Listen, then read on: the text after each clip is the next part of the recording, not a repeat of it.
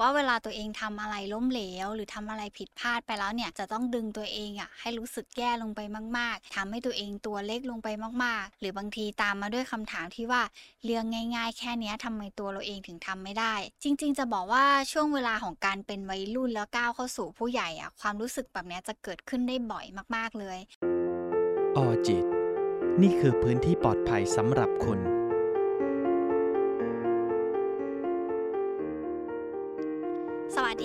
ยินดีต้อนรับเข้าสู่ออจิตพอดแคสต์วันนี้อยู่กับอีฟรัชดาพรศรีวิไลนักจิตวิทยาคลินิกค่ะ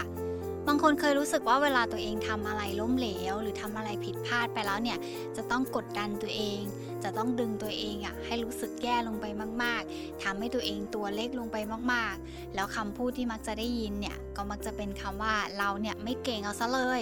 เราเนี่ยทำอะไรก็ผิดพลาดไปหมด หรือบางทีตามมาด้วยคำถามที่ว่าเรื่องง่ายๆ แค่นี้ทำไมตัวเราเองถึงทำไม่ได้ หลาย ๆ ครั้งเวลาที่เราทุกข์มากๆ คนเหล่านั้นมักจะรู้สึกว่าเขาอาจจะรู้สึกแปลกไปจากคนอื่น จนนำไปสู่ความรู้สึกโดดเดี่ยว ความรู้สึกไร้ตัวตน หรือบางคนมีการรับรู้คุณค่าในตัวเองอะ ต่ำลงไปเรื่อยๆ คิดว่าตัวเองทำอะไรก็ผิดพลาดอยู่เป็นประจำ แย่จังเลยที่มีความรู้สึกแบบนี้ทำไมถึงต้องมีประสบการณ์แบบนี้กับชีวิตของตัวเราเองด้วยนะ แล้วถ้าตัวเราเองเนี่ยไม่สามารถหยุดคิดเรื่องการเปรียบเทียบตัวเองกับคนอื่น หรือไม่สามารถหยุดตำหนิตัวเองได้ ควรจะจัดการยังไงให้ชีวิตของเราอะ มีประสิทธิภาพมากขึ้นแล้วก้าวผ่านกับตรงนั้นไปได้ จริงๆ จะบอกว่าช่วงเวลาของการเป็นวัยรุ่นแล้วก้าวเข้าสู่ผู้ใหญ่อะความรู้สึกแบบนี้จะเกิดขึ้นได้บ่อยมากๆเลย มุมมองหลาย ๆ อย่างต่อโลกเราก็จะเริ่มเปลี่ยนไปเนาะบางทีด้วยพัฒนาการของตัวเราเองทั้งด้านร่างกายทางด้านจิตใจมันก็จะเปลี่ยนไปด้วย ใครหลาย ๆ คนก็คงเริ่มตระหนักได้ถึงแบบภาระบางอย่างที่มันจะเกิดขึ้นกับตัวเราอะไรแบบเนี้ย เวลาที่เราพูดถึงการที่จะต้องก้าวเข้าสู่ผู้ใหญ่ สิ่งหนึ่งที่อิฟมักจะนึกถึงได้ก็คือ 1 จะต้องทำงาน 2 จะต้องดูแลตัวเอง 3 จะต้องรับผิดชอบตัวเองให้ได้ เพราะไม่อยากจะเป็นภาระให้กับพ่อแม่แล้วอะไรอย่างเงี้ยเหมือนที่เราเคยผ่านมา บางคนก็มีภาระที่หนักกว่าคนอื่น ในเรื่องของการที่จะต้องรับผิดชอบดูแลคนในครอบครัว หรือแม้กระทั่งค่าใช้จ่ายในครอบครัวทั้งหมด ในจังหวัดนี้เองแหละ ที่จะทำให้ตัวเราเองเริ่มต้นการแสวงหาความก้าวหน้า แล้วก็ความสำเร็จในชีวิตมาก ๆ แบบมาก ๆ เลยนะคุณผู้ฟัง ซึ่งจุดนี้แหละจะเป็นจุดที่สุดแล้วแต่นิยามของแต่ละคนเลยอะว่าจะนิยามการใช้ชีวิตของแต่ละคน หรือว่านิยามความสำเร็จในชีวิตไปในรูปแบบไหน แต่สิ่งหนึ่งที่อิฟเชื่อว่าหลายๆคนที่กำลังแสวงหาความสำเร็จ หรือต้องการประสบความสำเร็จในชีวิตอะ มันน่าจะคล้ายๆกันแล้วก็เหมือนเหมือนกันคือ เรามักจะเริ่มเปรียบเทียบตัวเราเองกับคนอื่น ๆ ที่อยู่รอบตัวเรา หรือมีการตำหนิตัวเองในวันที่เราเนี่ยไม่สามารถทำได้อย่างที่ตัวเราเองตั้งใจไว้ ความวิตกกังวลและความกดดันอันเกิดจากการเปรียบเทียบชีวิตตัวเองกับคนอื่นเนี่ยเป็นปัญหาต้นๆเลยของคนที่เริ่มก้าวเข้าสู่วัยผู้ใหญ่หรือวัยทำงานเนี่ยพอยุคในปัจจุบันเราจะเห็นได้ว่าแบบความสำเร็จของคนอื่นอะเรามองเห็นได้ง่ายขึ้นเนาะหมายถึงว่าตัวเราเองสามารถไถหน้าจอโทรศัพท์ แล้วเราเห็นได้เลยว่าชีวิตคนอื่นเป็นยังไงบ้าง หรือบางทีเราสามารถเข้าเข้าถึงสื่อโซเชียลได้อย่างรวดเร็ว แล้วเรา searchนิดหน่อยก็เห็นแล้วว่า ใครเขาประสบความสำเร็จบ้าง ซึ่งเนื้อหาในสื่อออนไลน์ที่เราเห็นอยู่ทุกๆวันเนี่ยมันมักเต็มไปด้วยเรื่องราวของคนที่ที่ประสบความสำเร็จอย่างงดงามและรวดเร็ว และพูดง่าย ๆ ว่า คือคนเก่งๆเขาอะทำอะไรได้บ้าง แล้วเราก็มักจะเข้าไปอ่านเข้าไปดูแล้วความเก่งตรงนั้นของเขามักจะถูกเล่าต่อกันมา เนื่องจากความแบบที่เขาเป็นยังไง มีการเอามาเขียนถึง เอามาพูดถึงอะไรแบบนี้เนาะ ยุคโซเชียลเนี่ย เป็นยุคที่มีส่วนหนึ่งของชีวิตประจำวันมาก ซึ่งอิฟเชื่อว่าคุณผู้ฟังเนี่ย ทุกๆ คนตื่นเช้ามาก็จะมีแล้วละในช่วงเวลาของการแบบ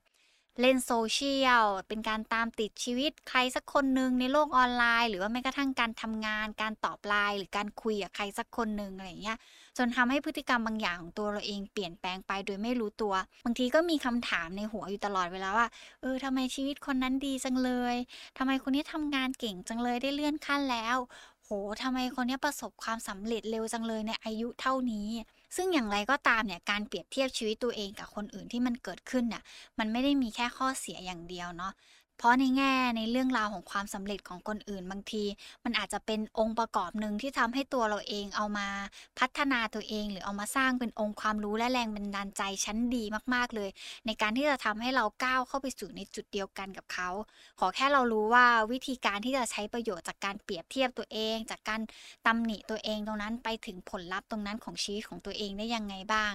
สิ่งหนึ่งที่จะช่วยให้เราเปลี่ยนความกังวล แล้วก็ความกดดันของตัวเองที่มันเกิดจากการเปรียบเทียบตัวเองกับคนอื่น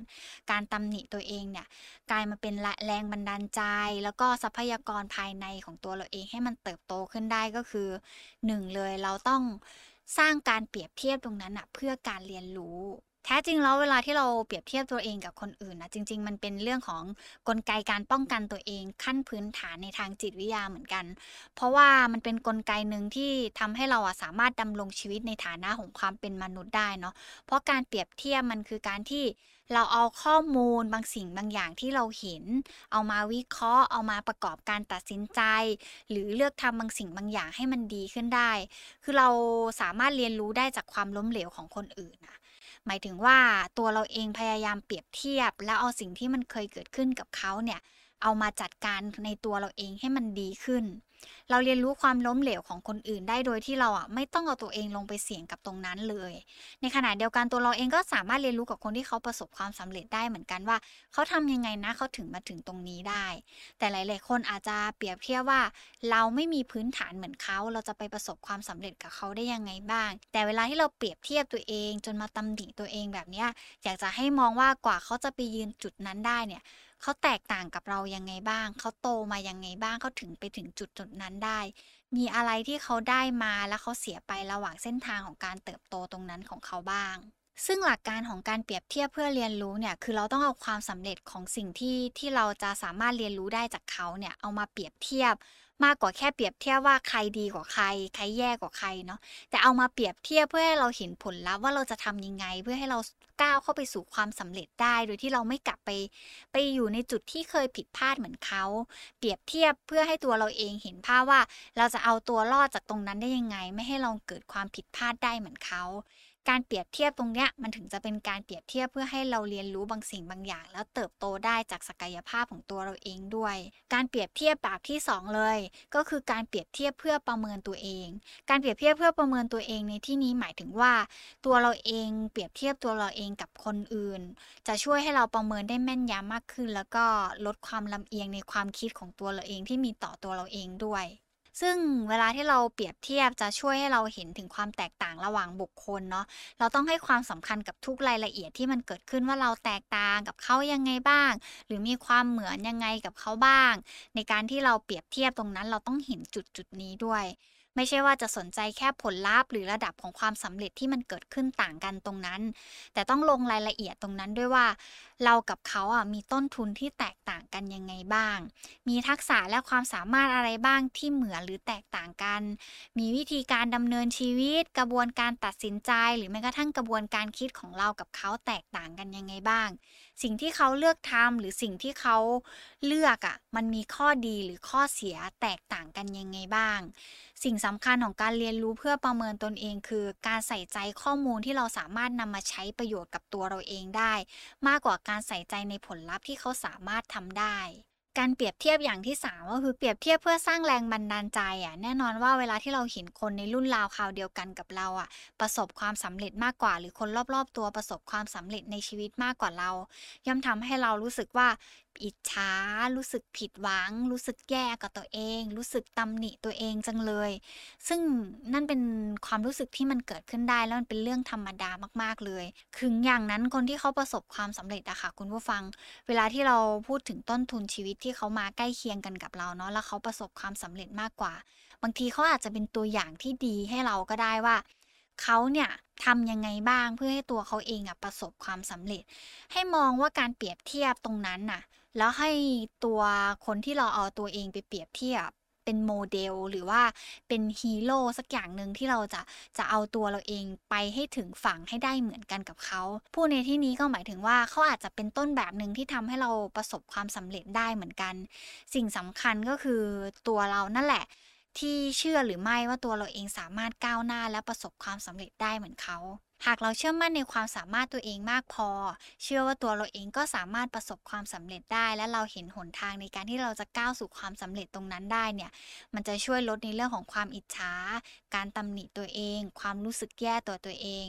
บางทีอะค่ะ การเปรียบเทียบตรงเนี้ยมันอาจจะถูกแปรผันไปเป็นแรงขับเคลื่อนชั้นดี ให้ตัวเราเองสามารถพัฒนาตัวเองและใส่ใจกับเส้นทางที่ตัวเราเองจะก้าวเข้าไปสู่ความสำเร็จตรงนั้นได้ จากสิ่งที่เล่ามาในวันนี้อะค่ะ สิ่งสำคัญมาก ๆ เลยก็คือ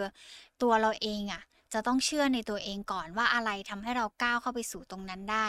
การที่จะช่วยลดความกังวล ความกดดันจากการเปรียบเทียบตัวเอง การตำหนิตัวเอง หรือรู้สึกแย่กับตัวเอง มาเป็นแรงบันดาลใจและทรัพยากรในการเติบโตภายในของตัวเราเอง นั่นคือการเปรียบเทียบอย่างมีจุดประสงค์ และมีเป้าหมายที่ชัดเจนนะคะ หลายครั้งที่เราเผลอเปรียบเทียบตัวเองกับคนอื่น โดยที่เราไม่รู้ตัวด้วยซ้ำว่าเราเปรียบเทียบไปทำไม